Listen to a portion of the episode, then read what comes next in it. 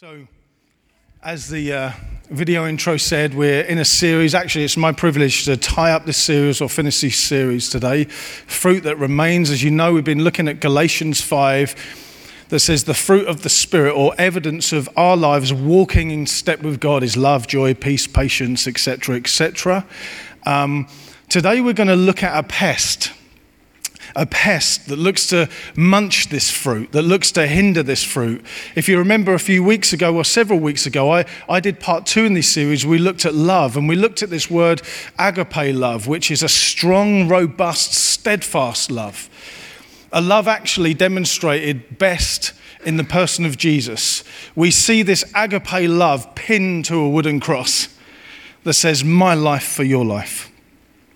So today we're going to look at the opposite of this steadfast, robust love. Um, and you know what? Before we, we get into it, God, God not only wants us to live in this love, live knowing that we are surrounded by this beautiful Saviour's love, but He wants us to now extend this love to other people. But there's a problem, there's a pest that will look to munch this fruit. And the pest that we're going to look at is fear. Yes, a, a somber topic this morning, but it's an important one because I believe fear is the very opposite of love. Fear is the very opposite of love. So if you're taking notes, the, the title for today is Freedom from Fear. You know, God, our incredible dad, our incredible loving daddy in heaven. You know, when you said, Richard, you know, for me, I'm still on this journey, as we all are, of knowing him as Father knowing him as more, more and more as dad. And even the phrase say, calling him dad, you know, sometimes I feel totally irreverent doing it. But I want my kids to call me dad. I want them to call me pups. I want them to call me intimate phrases that they know that there's an intimate connection between us. And I believe that our loving, perfect, incredible dad in heaven wants to liberate us he wants to liberate his kids. He wants his children to live in the fullness of what Jesus purchased at the cross. Do you know the full reality of what Jesus won for us at the cross? If we could have it all in one go, we would explode because it's immense, it's eternal. Not only have we been washed new, but we've been welcomed home, and we've been welcomed home to enjoy this incredible Father, our incredible older brother, Jesus, as well. Listen, some verses are going to spring up on the um, screen behind me. 1 John chapter 4, 18 and 19 says, There is no fear in love, but perfect love casts out fear. I love that. Just the first f- bit of that verse. There is no fear in love, but perfect fear casts out fear. Fear has to do with punishment, and whoever fears has not been perfected in love and Phil referred to this, we love because he first loved us. That's the reason why we can live in this agape love because he first loved us. You know, one thing that's certain in life, friends, is that we will experience fear. That's a certainty. Stuff we go through in life means that we will live, at times, we will be filled with anxiety, we will be filled with worry, and we will be fearful. You only need live long enough to experience that. Anyone here experienced fear before? Really? Just 10 of you? Amazing. We will all experience fear. God's more than aware of this because He knows us inside out. Plus, we live in a, in a fractured world oh man, this, this world is totally busted, isn't it? You only need to look at the news and realize that this world is full of fear. This world is full of fear. How we re- react to each other, how we respond. We're, we're fearful beings at times if we're not careful. And you know, God has prepared our hearts for this. In the Gospels, Jesus said, In this world, you will have trouble, but take heart because I've overcome the world. So, in this life, friends, we will have trouble. But Jesus' promise to you is, but take heart because he has overcome the world. So he prepares humanity for it. So the reality is we will experience it, but our hearts can be prepared. And that's the journey we're going to go on through this message. It's all about fear can either control us or we can control it. 2 Timothy, Paul writes to Timothy in 2 Timothy 1 7, it says, For God gave us a spirit not of fear, but of power and of love and of self control. Why don't you just look at those, that one verse for a moment? Because that's what God has given you. He hasn't given you a spirit of fear, but of love, power, and self control. In John's Gospel, Jesus says, Peace I leave you, my peace I give you. I don't give as the world gives, so don't let your hearts be troubled and don't be afraid. My peace I give you. In Romans 8, Sarah refers to Romans 8 as her happy place, doesn't she? Says this, for you did not receive the spirit of slavery to fall back into fear. And this word fear means terror and panic. But you've received the spirit of adoption as sons. And by this spirit, we cry, Abba, Father. You see, as his children, I, I wholeheartedly believe that he wants us to live in freedom.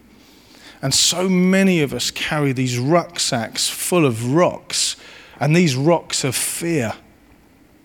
We fear what people think. We fear the future. We fear the past. There's all sorts of fears that we carry around. And I believe that God wants to just gently just take away that rucksack. Sometimes He wants to rip it from us. Do you know, fear will paralyze us if we don't deal with it. It will. It will cripple us. It will actually, it will completely immobilize us live, from living in actually what God has planned and purposed for our lives. You know, He has an incredible plan for your life, friend. I'm trying to look at the whites of your eyes. He has a plan for your life, and it's an incredible plan. And fear will look to cripple us from this plan. I believe as well that it's the enemy's schemes, actually, to blind us, to trap us in fear. If he can hold us in fear, then that will immobilize us as well. And one of the things he wants to blind us from is uh, two things, actually, is the character of God. He, through fear, will we'll miss what the nature and character of God is. And we'll, we'll, we'll be blinded to see who we are in Him as well. The Bible clearly states that our fight, our fight isn't against flesh and blood, but it's against the principalities and powers in this dark world. So, Scripture tells us that there's a war going on, and it's actually happening behind the backdrop, behind the curtain. It's happening behind the scene, backstage. And it's a war that's raging 24 7. An old pastor of ours used to say, The Christian life isn't like a fight, it is a fight. It isn't like a war, it is a war. It isn't like a battle, it is a battle. It is a battle. And there's a massive contrast between good and evil. You know, the devil in our days, the enemy in our days, he's portrayed as this, this cheeky little chap that'll just look to trip us up as we're walking down the road. Now, this is the contrast good and evil. Evil equals the enemy came to steal, kill, and destroy. That's his schemes. That's what he comes to do. He comes to completely steal, kill, and destroy things in your life. He doesn't just wear these cute little horns. He's crouching at the door, the Bible tells us, looking to pounce. So, evil equals steal, kill, and destroy. Contrast good. John 10:10, 10, 10, Jesus says, This is why I've come to give you life and life in all its fullness. Some translations say in abundance. There's the contrast. You can be robbed of everything, or God wants you to live in this abundance. And I don't mean, hey, Andy, his Ferrari, Lamborghinis, his. I believe he gives abundance. But the abundance he wants is this peace, internal peace in our hearts, that we truly see who we are and what he's done for us. So I want us to quickly look at what fear does, how it makes us feel, how, how it creeps into our lives. And I'm, if you'll humor me, uh, or if you allow me, I'm going to share a lot of my uh, my own story with you. So this is, this is how, it, how it works out in my life. There's, there's probably four doors that have opened up in my life where fear has crept in. There's probably more, but four major. Door one was a broken family. Door two was a nasty accident I had. Door three was a loss of a dear friend. And door four is the fear of being ill. Let me just unpack that for you. This is what happens in my, my poor little brain, in my little world. Broken family equals fear, equals it'll happen again. That's how it works.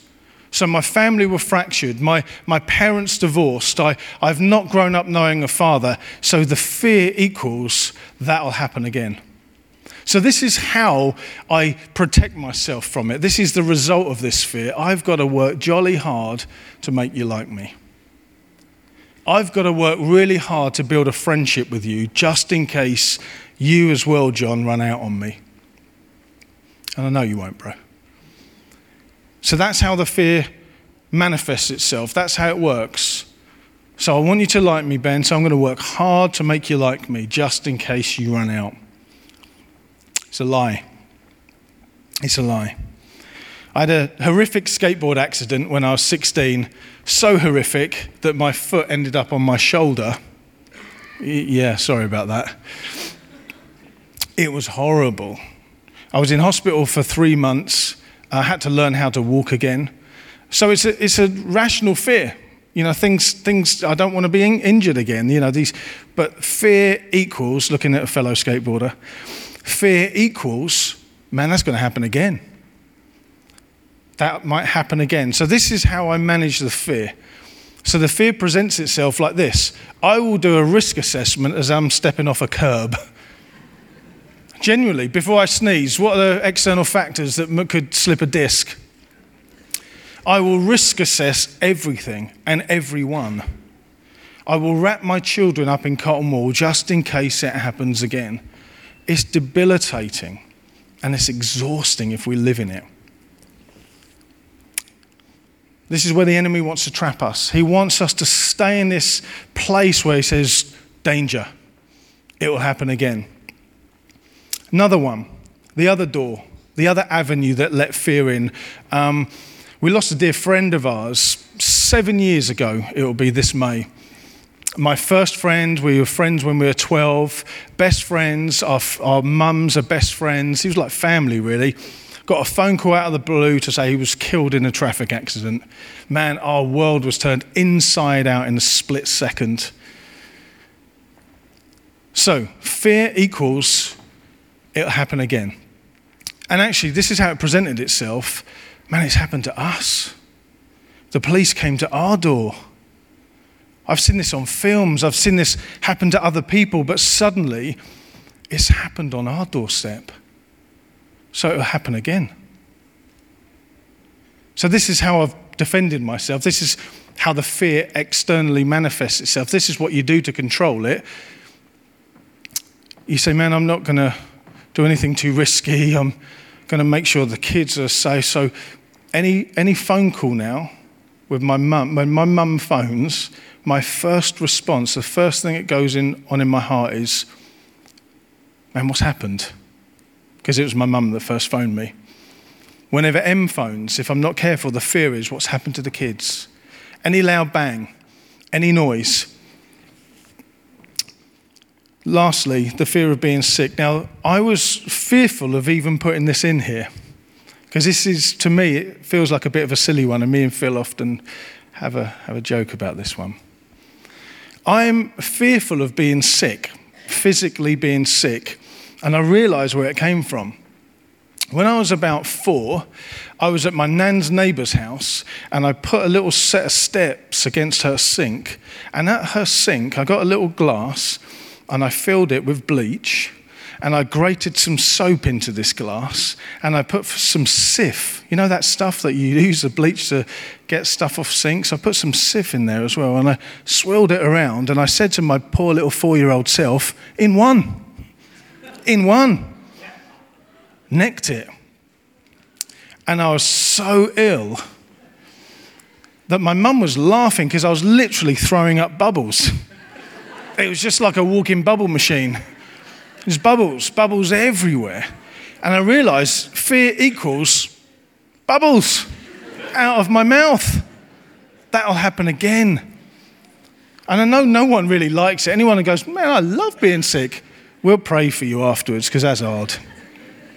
So I do everything to uh, cope with this. It's kind of OCD like tendencies, genuinely, where I'll, I'll be super clean, I'll wash everything, I'll watch what people cook. Genuinely, I am terrified about this thing again. But it's a lie, you know. I, if I'm not careful, there's this door that's opened up that will trap me to think, man, I'm going to live um, crippled within with fear. And my Father in heaven doesn't want me to live like that. And your Father in heaven doesn't want you to live like that. So our fears know how to attach themselves to everything. I've got to please you to be accepted. I better not do that just in case I break my leg. I better not eat that just in case I'm ill. Listen, if you drink bleach, you'll be ill. But I think the fears exasperate it, it magnifies it. And ultimately, living with fear, we actively look to control things. When you are filled with fear, you become a control freak. You, you look to control every situation and circumstance you're in because you are suddenly turned into Mr. or Mrs. Health and Safety in everything you're in. You're looking right, I've got to control this situation just in case that happens. Every circumstance and situation, whether it's consciously or subconsciously, we control it. Because you see, fear is ultimately a control issue. And we think to ourselves, man, if I control this, then I've, I've got it. And if I don't, then I'm, I've lost the plot. And if I, if I don't control this, then anything might happen. Friends, God doesn't want us to live like this. He genuinely doesn't want us to live like this. It's exhausting, it is emotionally exhausting. He wants us to feel a real sense of emotional and internal rest where we're like, man, I'm sunbathing. Internally. He wants us to feel loved and secure. So let me ask you some questions. What, what are you fearful of? Just let Holy Spirit tenderize your heart right now. He'll, he'll flash a torch into your heart and he'll, he'll reveal it. What are you fearful of? What causes you most emotional unrest? What cripples you inside? Let me ask you another question. What, what do you do to control your environment? To make sure that doesn't happen? What lies have you listened to? Where's he looking to steal, kill, and destroy? Where does God want to bring abundance to you? What lies are you believing? Let me share a dream with you I had as we trans- transition into hope. This is just to highlight fear and highlight what goes on. I had a dream about three years ago. I was in my mum's old flat and I was walking into um, the lounge and there was this bay, we have a, had a bay window, but w- w- there were some really big brown curtains. And on top of the curtains, I could see this thing moving, something rustling behind the curtains. And as I pulled the curtain back, there was this big brown chicken sat on the curtain pole. And no one was doing anything about the chicken. It was vivid, this dream. And I said to my mum, There's a chicken up there. And she was like, Yeah, just ignore it. And I was like, But there's a chicken up there. And I was trying to get other people's attention. Why is there a chicken in mum's place? And people were like, Just ignore the chicken. I was like, but I can't ignore the chicken. I'm going to get the chicken down. So I picked up a bit of newspaper, I think it was, on the, on the coffee table, and I knocked the chicken off, I whacked the chicken off the uh, curtain pole. Um, and I, there was this, there was this um, Uh, vivid in the dream. It was just making me feel unre- uneasy. I was, I was shooing the chicken down the corridor. I was going, come on, chicken, out you go and I was whacking the chicken on the backside. Come on, chicken, out, out, out. And I was saying, out you go, chicken, down the stairs, down the corridor, out through the front door. And I said, out, chicken, out, chicken. As I woke up, I was like, man, that was weird. You know those times where you're like, I have no clue, just weird. And I got into the shower and I generally stood in the shower just, what was that? Like a chicken A chicken. And I was whacking a chicken with newspaper. And as I got out the shower and I turned into our bedroom, genuinely felt the Holy Spirit say, It's time to drive the chicken out. And I knew exactly what he was talking about. You know those moments where you know, man, I know exactly what God's referring to right now. In that moment, I knew the chicken he was referring to is fear, and it was like, burk, burk, chicken. And the Holy Spirit was saying, It's time to drive the chicken out. So, how do we drive the chicken out? How do we fight this chicken out? How do we bash the chicken down the corridor, down through the stairs, and out through the front door and shut the door behind it? How do we drive the chicken out? Well, it says perfect love drives the chicken out. Perfect love is what drives the chicken out. What drives fear out is perfect love, and perfect love is a person. You see, what our fears need is a presence. What our calamity needs is a presence. What our confusion needs is a presence. What our worry and anxiety needs is a presence. And a presence far, far, far more powerful and greater than any fear we could ever carry. And this presence is a person. And this person is Jesus. See, Jesus is known as perfect love. Love has a name, and it's Jesus.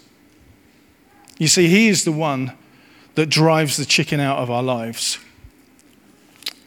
2 Corinthians 3:17 says now the Lord is a spirit and where the spirit of the Lord is there is freedom. I speak that over every life in this room. Where the spirit of the Lord is there is freedom. There's freedom for you friend. There's freedom for me. Where He is, there's freedom. Whatever your fear might be, the answer is always the same. It's not more books, it's not more friends, it's a person. And it's the person of Jesus. It's always the same. In and through it all, what we need to know is man, God's with me. God's with me. Even in this, God is with me. Even in this, God is with me. You can say that over your life. Even in this, God is with me. When I'm shaken inside, God is with me. When I feel like I can hardly breathe because my chest is, God is with me. God is with me. What an amazing reality, right? Wherever I go, He goes. God is with me. Psalm 23, famous psalm. David writes, The Lord is my shepherd. I shall not want because he leads me beside quiet waters. He, he leads me beside still and quiet places to restore my soul. But there's this beautiful verse in verse 4 that says, Even though, even though I walk through the valley of the shadow of death or the darkest valley, I will fear no evil. Why can he say that? The very next statement, because you're with me, God because God's with me. That's why I don't need to fear evil, because God's with me. That's why I don't need to fear sickness, because God's with me. That's why I don't need to fear the future of my children, because God's with us. That's why you don't need to fear the future of your husband, because God's with you. Psalm 118, I love the Psalms, these songs, beautiful. Says, In my anguish, Psalm 118, 5 and 7, in my anguish I cried to the Lord. And I know we've done that, right? You've done that. In your anguish, you know when you've cried out to the Lord. But listen to this, and He answered me. He answered by setting me free, and He set me free because I know the Lord is with me. I will not be afraid. What can man do to me? There's this big question with a huge question mark. What on earth can man do to me? because the Lord is with me. He is my helper. Psalm 46 1. God is our refuge and strength, an ever present help in times of trouble. Do you know, if you've only got that verse for the rest of your life, hold on to it. God is with me. He's my refuge and strength, and He's ever present, even in fear, even in trouble. Psalm 139. David was able to get to this place where even in battle, you know, sometimes we read the Psalms and we go, oh, they're just lovely songs. They're, they were written when people were in such anguish and turmoil. Sometimes they were written in victory, but very often it was through absolute fear because the enemy was surrounding God's people. So David was able to write, Man, he knows every word on my tongue before I say anything. He knows every thought in my head. He knows when I stand up, when I sit down. He knows when I'm coming or going. And He made me. He knit me together in my mother's womb. He, he made me in the secret place. So I want to say that to you. You're known by God. You're not an accident. Some of you have been told you're an accident. Man, who told you that? You've been secretly made, wove together in your mother's womb. And then David says, Where on earth can I go from you, God? Where can I flee from your presence? If I go up to the heavens, you're there. If I make my bed in the depths, you're there. If I row out into a boat into the furthest side of the sea, oh, you're already there. David knew in the old covenant, we live in a better covenant now because of Christ. But David in an old covenant knew, man, wherever I am, God is. So that's why he's an ever present help, because he's, he's, he's here with me right now. The promise throughout Scripture God would position himself with his people, always and forever. I nearly broke into song then. He would position himself with his people. Again and again, he's told, Do not be afraid. Joshua, fear not, because I'm with you. Moses, fear not, I'm with you. we can go on and on through, through the Old and New Testament. God's shout over his people is, I am always with you. Jesus' promise, the end of Matthew, he says, Go to his disciples, make disciples of all nations. And at the end of that dialogue, and know this, that I'm with you always to the end of the age. He said to his first followers, and he says the same to us now it's good that he's going. He said to his first followers, and we, we live in the good of it now. Jesus said, It's good that I'm going away. You can imagine them going, What on earth are you talking about? Man, we love you. You've just been healing people. You just raised this little girl from the dead. What do you mean it's good that you're going? It's good that I'm going because I'm going to send one just like me. The Spirit of truth, the counselor, the comforter, the one that comes and walks alongside, the, the encourager. And he's going to be with you always, everywhere, forevermore. He's going to be just like me, Jesus said. That's why they could go, oh, wow. And then, then we know we live in the good of it, the Holy Spirit being poured out. So we now know God's with us by the Holy Spirit. You see, God's given us all we need to tackle this pest called fear, and it's Him. I know I've majored the point, but I want to come at it from all different angles. God's given you, friend, everything you need to fight the pest of fear in your life, and it's Him. You know, David said, In your presence is fullness of joy and eternal pleasures at your right hand. He didn't say that when he'd just won the bingo. He said that when he was in the heart of war. You know, God, there's fullness of joy in your presence. And you can speak that over your life. Even in this, when I'm in your presence, God, there's joy. There's joy. So, what needs to define us is Him. What needs to set us free is Him and what He says over our lives. You see, because we know He's present, there's this brilliant phrase in 1 Peter. 1 Peter 5 7 says, Cast all your anxieties on Him because He cares for you. Because you know He's present right by your side where He lives within you. This phrase, cast all your anxieties, the, if, the literal definition of that is let them just roll off. So effectively, because you know He's with you, Neil, you can go, Jesus, I can't carry this. You can take those bags. Because you know He's with you, you can say, Man, I'm not having this. Jesus, you need to carry it. I cannot carry this. Roll them off, roll them onto Him. His shoulders are much broader than ours. So the goal in it all is that we learn how to keep our hearts healthy. You know, fear is not, is, is not something we hold at bay, going, Jesus is with me, but I'm holding it at bay. I'm trying to stand behind the door. We keep our hearts healthy in and through it all. In and through it all. And we've looked at this time and time again, but it's really where it all springs from. Proverbs 4:23 says, "Keep your heart with all vigilance, all determination, all diligence, because from it flows the springs of life." You see, the key to guarding our heart is keeping it healthy. And the key to keeping our heart healthy is getting the right stuff in it. If I fill my heart with fear, fear will come out. But if I fill my heart with something else, that will come out. So if we don't dictate what goes in, then something or someone else will. They just will. And we know time and time again we've done this. Phil and Sarah have helped us with this. Banning shared a little while ago. It's our responsibility to steward our own hearts. It's not my responsibility to steward yours. It's not yours to steward your, mine.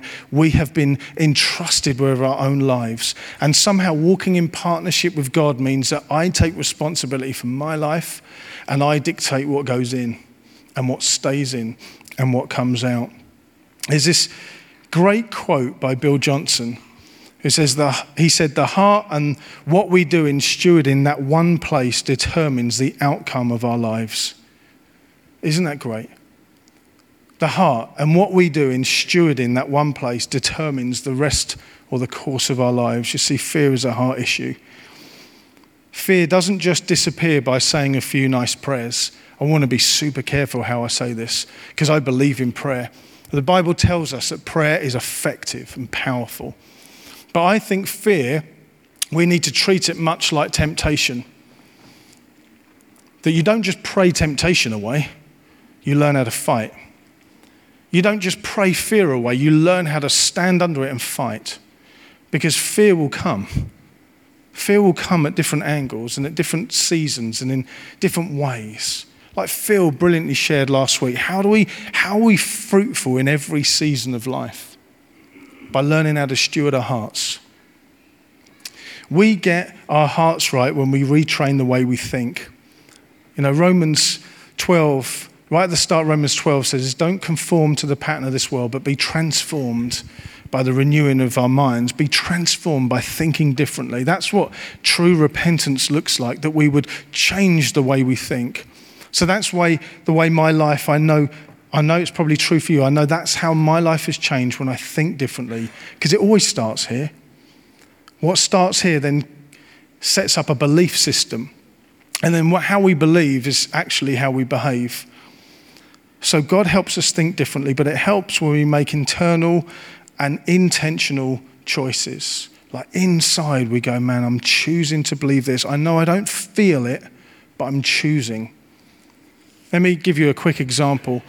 I knew a guy once, he sadly died a few years ago, but he was a fascinating character. He had schizophrenia, and, and this, this horrible illness robbed him for many, many years. 30 years he had it. He was a beautiful guy, just fascinating guy to be around. If anyone's seen A Beautiful Mind, he was much like the character Russell Crowe in that film. Just a super intelligent guy, got, got just his life was dictated by this horrible illness. And he said, This is how it plays out, Sam. He said, it's, He was continually, 24 7, he heard two voices. In one ear, in the right ear, it's a good voice, crystal clear, good voice, telling him how great he was. And in the left ear, it was a horrible voice, all sorts of expletives and shouting at him and ter- telling him how hopeless he was. And if he looked to the left, just down into the left hand corner, he saw a horrible image that would shout and swear at him. And I said, Oh, David, man, how did you cope with that? He said, I chose not to listen. And I chose not to look. And he made it really simplistic, but I have no idea how he, how he battled that. But he said, I, I chose not to look to the left. And there's something profound about that. The Bible tells us don't look to the left, don't look to the right, keep looking, fix your gaze on Jesus. Because sometimes when you look to the left, it'll go, oh, scary. Everything's going to go wrong. Because the enemy's shouting the whole time down the sidelines. Stop looking at Jesus, he won't help you. You've got to choose not to look to the left. You've got to choose not to listen to those harmful voices that look to speak in. And what we meditate on is actually what will creep into our hearts, and then that will dictate how we live. So, what we choose, and then we need to think about how we replace that. So, it's not just choosing, because that can sound like we're doing it in our own effort again. But we don't just choose, we then replace. We replace it with something far more precious, and that's truth. Do you know, we need to understand how powerful this is. This is known as a sword in our hands, and it is more powerful than you can ever imagine. The Bible itself says it is living and active. One old theologian says it's got arms and feet and it will run after you. It will. This is what we need to fight with. This is how we fight fear back. We fight it with God's word. We fight it with God's promises. All of his promises are what? Yes and amen. Like we've been singing, all of his promises are yes and amen. So, this is how we fight. We get to know his beautiful word. We get to know what it says over our lives. We get to know what it says about us. We get to know what it says about him. We get to know what it says about our future. And do you know what? Our future is really bright. Our future is eternal glory with Jesus. And that's what we fight with. And we've got to learn to fight. You know, Jesus modeled this to us through temptation. We've got a principle here that he didn't just kind of hold the enemy up with his own stick. He, when the enemy looked to lie to him or, or kind of persuade him with promises, what did Jesus do? He said, No, I'm not going to choose that because it's written this. He learned God's word, he knew God's word, he was God's word. But he was able, in the face, and this was one of the most vulnerable times for him, just coming out of the, the desert where he's been fasting, and then suddenly the enemy, and he's able to say, No, this is what's written. This is what's written. And I'm going to finish with a few thoughts, then I'm going to invite the band up in a minute. This is a good habit that we can get ourselves into.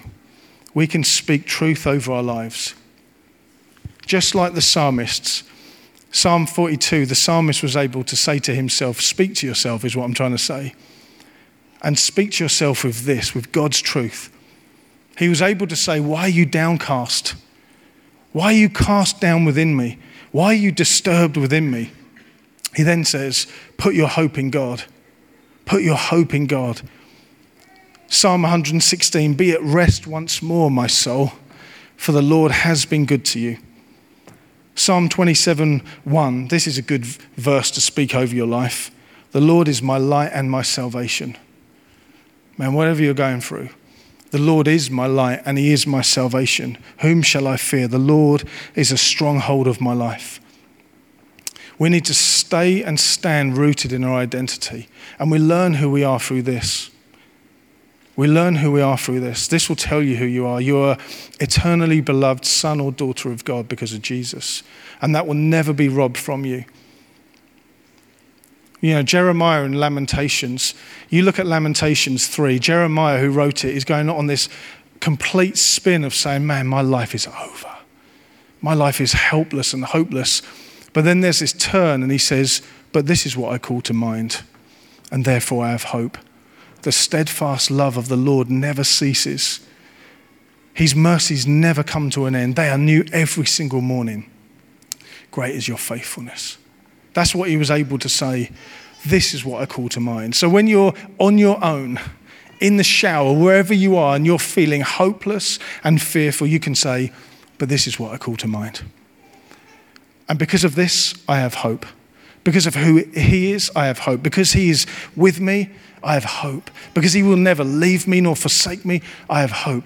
Because of what Romans says that neither fear, nor death, nor, nor life, nor death, nor angels, nor demons, nor principalities or powers, the future, the past, nothing in all creation can separate me from His love. Nothing, ever. Then I will not fear. I will not fear. Should we stand together? Can I invite the, the band up to join me?